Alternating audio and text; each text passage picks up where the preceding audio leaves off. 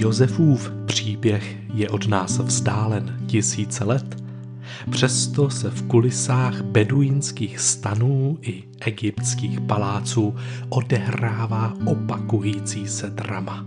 Křivda, vina, chaos, zranění, oddělení, zrada, samota, ale i láska, naděje, úsilí, požehnání, zralost a obětí.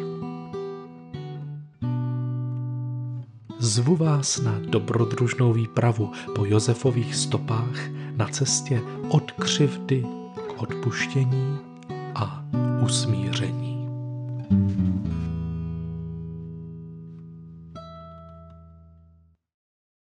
Třetí dějství. Příprava na odpuštění. Třetí dějství příběhu se odehrává v kulisách starověkého Egypta. Nejprve ve vězeňských kopkách ale potom se přesune do krásných paláců, trůních sálů a skladů s obilím. Jsou to místa výkvětu tehdejší civilizace. Příběh je vystavěn tak, že nám naznačí několik faktorů, které přispěly k Josefovu budoucímu odpuštění. Možná i my budeme překvapeni nad tím, co všechno zahrnuje příprava na odpuštění. Část 14. Příprava na odpuštění. Oddělení. Když se omylem dotknete rukou horkého hrnce, ucuknete. Nervový signál se ani nezdržuje cestou do mozku, vaše tělo vydá povel k pohybu ještě dřív, než tam signál dorazí. Když vás zraní druhý člověk, ucuknete vnitřně. Přirozeným důsledkem křivdy je oddělení. Vnitřně se odděluji od toho, kdo mě zranil. Nastavuji hranice, zalézám za hradbu, zavírám dveře. Někdy stačí jen malý pohyb. Trochu se mi zatnou svaly v obličeji. Odmlčím se, zamračím, odtáhnu. On si toho všimne, omluví se, já zase mohu dveře otevřít, ale někdy to tak nejde. Někdy zůstane oddělení dlouhodobé, dveře dlouho zavřené, hranice neprodyšně uzavřené. Máme zodpovědnost za to, čemu v životě budeme říkat ano a čemu ne. Neustále se rozhodujeme. A pokud mě něco ničí, pokud je něco vůči mě hříchem, říkám tomu ne.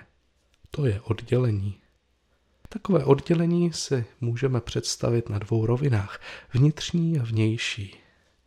Vnější oddělení spočívá v tom, že nejsme spolu fyzicky, nekomunikujeme, máme oddělené domácnosti, finance, životní styl, nemáme stejné přátele a tak dále. Vnitřní oddělení znamená, že na sebe nemyslíme, nějak jsme od sebe oddělení jako dvě bytosti, které existují někde úplně daleko od sebe. Josef se od své původní rodiny v mnoha, mnoha ohledech oddělil – na vnější rovině se oddělil tím, že bydlel jinde. Ze začátku nedobrovolně, ale časem si zvykl, dokonce když má posléze možnost se nějak vrátit, nebo aspoň vyslat posly, nebo poslat dopis, tak nic takového nedělá. Závěr příběhu o pohřbech nám ukazuje, že nebyl problém se dostat z Egypta do místa, kde žila Josefova rodina. Nebyl to problém. Josef to nedělá. Na vnější rovině se od své rodiny oddělil a je rád, že se s nimi nemusí výdat, že mohl zapomenout. Je oddělen finančně, tatínek mu už nic nepřispívá, prostorově, kulturně, vzhledově, jazykově. Je tak jiný, že ho vlastní bratři nepoznají. Vnějšně oddělen ve všem. Zároveň je z příběhu jasné oddělení i vnitřní. Je jiný než jeho bratři i než jeho otec. Josef se stává jedním z nejkladnějších hrdinů v celé Bibli. Jako by chtěl světu ukázat, že on nebude stejný jako bratři. Pojďme si společně všimnout několika zřetelných rozdílů, které nám příběh nabízí, kde se na vnitřní rovině chování a přemýšlení Josef oddělil od svých bratrů a svého otce. První, Josef je spravedlivý a poctivý a nepotřebuje kontrolu. Josef si zakládá na tom, že je důvěryhodným a spolehlivým zaměstnancem. nebo otrokem, chcete-li. Ale vzpomeňte si, jak jeho otec měl kdysi potřebu Josefovi bratry kontrolovat. Měl k tomu také dobrý důvod, když o nich Josef nosí špatné zprávy. Josef se však chová jinak. Má vnitřní kontrolu sám v sobě. Nepotřebuje, aby ji nad ním někdo vykonával zvenčí. Důležití muži v jeho životě zjistí, že mu mohou téměř absolutně důvěřovat. Vzpomínejte, Potýfar nechal všechno v Josefových rukou, nestaral se o nic krom chleba, který jedl. A později velitel věznice nedohlížel na nic, co bylo v jeho rukou. Josef je důvěryhodný, nepotřebuje kontrolu, je kontrolou sám pro sebe.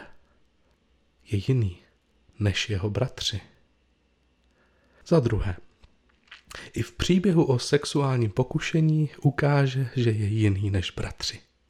Někteří z nich se totiž dopustili jistých mm, přestupků v této oblasti, což není překvapivé, neznám člověka, který by se za něco nestyděl.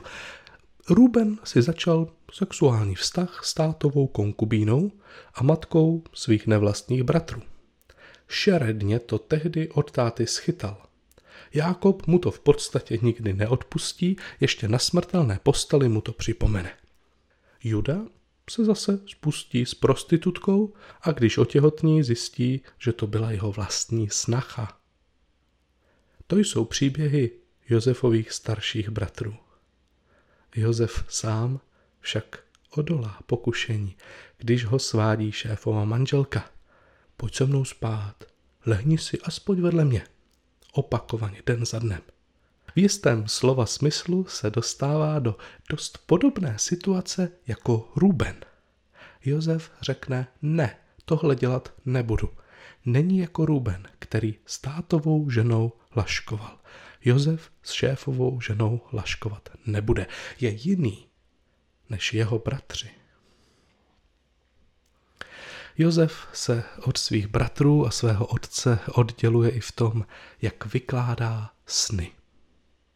Když je ve vězení, tak vykládá sen pekařovi, číšníkovi a potom dva sny faraonovi. Celkem čtyři sny, vždy v páru, podobně jako ty jeho vlastní. Ale Josef sny vykládá úplně jinak než jeho rodina. Má zkušenost s tím, že všichni hned věděli, co sen znamenal. Okamžitě reagovali na význam jeho snu, aniž by přemýšleli, jestli to tak opravdu je. Aniž by v tom hledali nějaký boží význam. Z jejich strany to byl jakýsi laický psychologický přístup. Jednoduše dosadí sebe do rovnice. Jedenáct hvězd, jedenáct bratrů o slunce, měsíc, matka, otec. To je přece jasné. Teď se vůči této metodě Josef vymezuje. První výklad snů ve vězení uvádí slovy, což nenáleží výklad Bohu. Druhý výklad potom komentuje, ne já, ale Bůh dá odpověď k faraonovu prospěchu. Josef zdůrazňuje, že je to Bůh, který zjevuje význam snů. Ví totiž, že se sny to není jen tak. Rozmýšlí se. Vždyť ve chvíli, kdy vykládá faraonovi sny, ještě nemá zkušenost s tím, že by se jediný z jeho snů naplnil. Ta interpretace slunce jako otce a matky jako měsíce byla v tu chvíli přinejmenším pochybná.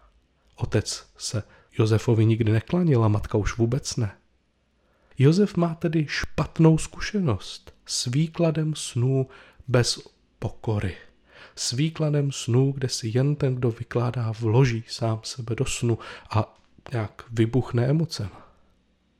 Proto Josef, který vykládá sen, vždy zdůrazní pokoru ve vztahu k Bohu. Bůh dává výklad. Bůh dává výklad.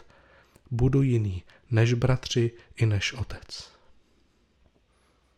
Za čtvrté, z jednoho momentu v závěru knihy je navíc patrné, že si Josef dává hodně záležet na tom, aby nenadržoval mladšímu synovi oproti staršímu, ale aby respektoval roli prvorozeného, tak jak to bylo všude zvykem. Vymezuje se tak vůči rodinné výchovné tradici, která se v rodině opakovala po generace už od Abraháma. Jde proti tátovi, který protěžoval mladšího proti starším. Budu své děti vychovávat jinak, než bylo u nás zvykem, rozhoduje se Josef. Je jiný než jeho otec. Vidíte, v kolika oblastech je Josef úplně jiný než jeho bratři a než jeho otec. Je vidět, že se nejenom vnějšně oddělil, že vypadá a mluví a žije úplně někde jinde, ale oddělil se i vnitřně. V základních momentech života se chová jinak než jeho rodina. Oddělení. Přestože se může zdát, že oddělení jde proti směru odpuštění, tak je to nezbytný směr cesty. Představte si, že vstoupíte do bludiště. Víte, že jeho cíl je přímo před vámi, v samotném středu bludiště. Ovšem pokud byste se na všech křižovatkách rozhodli jít vždy směrem k cíli, pravděpodobně dojdete do slepé uličky. Ta cesta k cíli bludiště nevede přímo. Pokud je to dobře postavené bludiště, povede někdy správná cesta od cíle. Budete mít pocit, že se cíli vzdalujete, což bude zároveň pravda a zároveň ne, protože jste na té nejlepší cestě k cíli, i když jdete opačným směrem. V podobném duchu vidíme, že oddělení je součástí procesu odpouštění. Prostor oddělení jde sice jaksi proti směru, ale je pro odpuštění křivdy naprosto zásadní. Nemohu odpouštět a přitom zůstat připoután natěsno k tomu, kdo mi ubližuje. Musí vzniknout určitý bezpečný prostor oddělení. Musím ucuknout, odtáhnout se, zamračit, stáhnout vůči tomu, co mé tělo vyhodnocuje jako zlé. A to jak na rovině vnější, tak i vnitřní. Tak jsme to viděli u Josefa. Bůh si ho připravuje na odpuštění tím, že mu dopřeje klid od těch, kdo mu ublížili. Oddělení na té vnější rovině je z jistého pohledu nejpřirozenější. Nechci s tebou trávit tolik času, vyhnu se ti a tak dále. Mluvil jsem s mnoha mladými lidmi, kterým k odpuštění rodičům a sourozencům pomohlo to, že se odstěhovali. Odešli na vysokou školu, když na to měli věk, našli si přátele a domů se začali vracet jen na víkendy. Snížil se tak radikálně tlak a množství konfliktů v rodině, vytvořil se prostor pro jakousi proměnu vztahu. Samotné vnější oddělení však nemusí být dostatečné. Představte si mladou ženu, která procestovala celý svět. S rodinou vůbec nekomunikovala. Žila velmi nezávazným životem. Na vnější rovině se oddělila, ale vnitřně zůstala stále připoutána. Dělala stejné chyby jako její rodiče a i po letech o nich pořád mluvila, jaký kazí život. Každý den prožívala jako další porci hořkosti – Oddělení na té vnitřní rovině může být náročnější. Možná jste někdy sami pronesli větu nechci být jako táta, nechci být jako brácha, nikdy nebudu jako máma, ségra a tak dále. Budu jiný než mý spolužáci.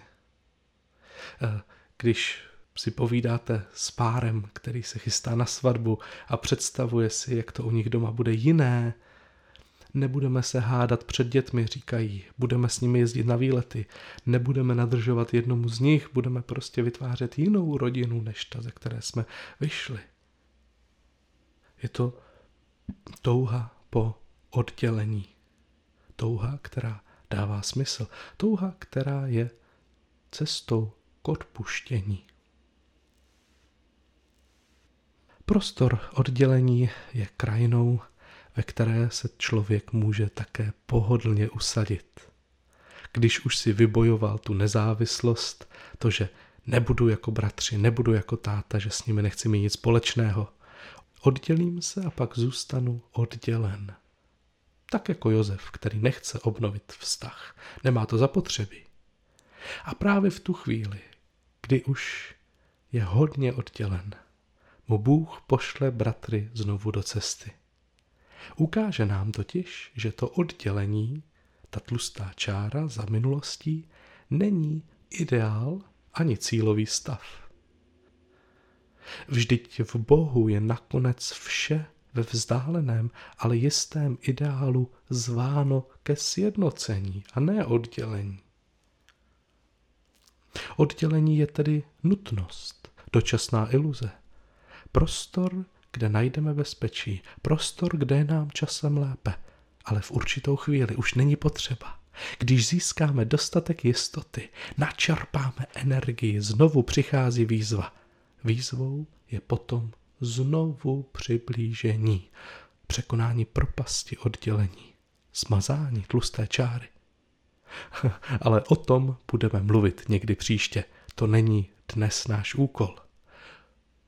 Viděli jsme u Josefa, že oddělení, přestože se zdá, že jde proti odpuštění, tak má právě pro odpuštění vysokou hodnotu. Josef se oddělil vnějšně, ale i vnitřně. Je jiný než jeho bratři a než jeho otec. A to je dobře.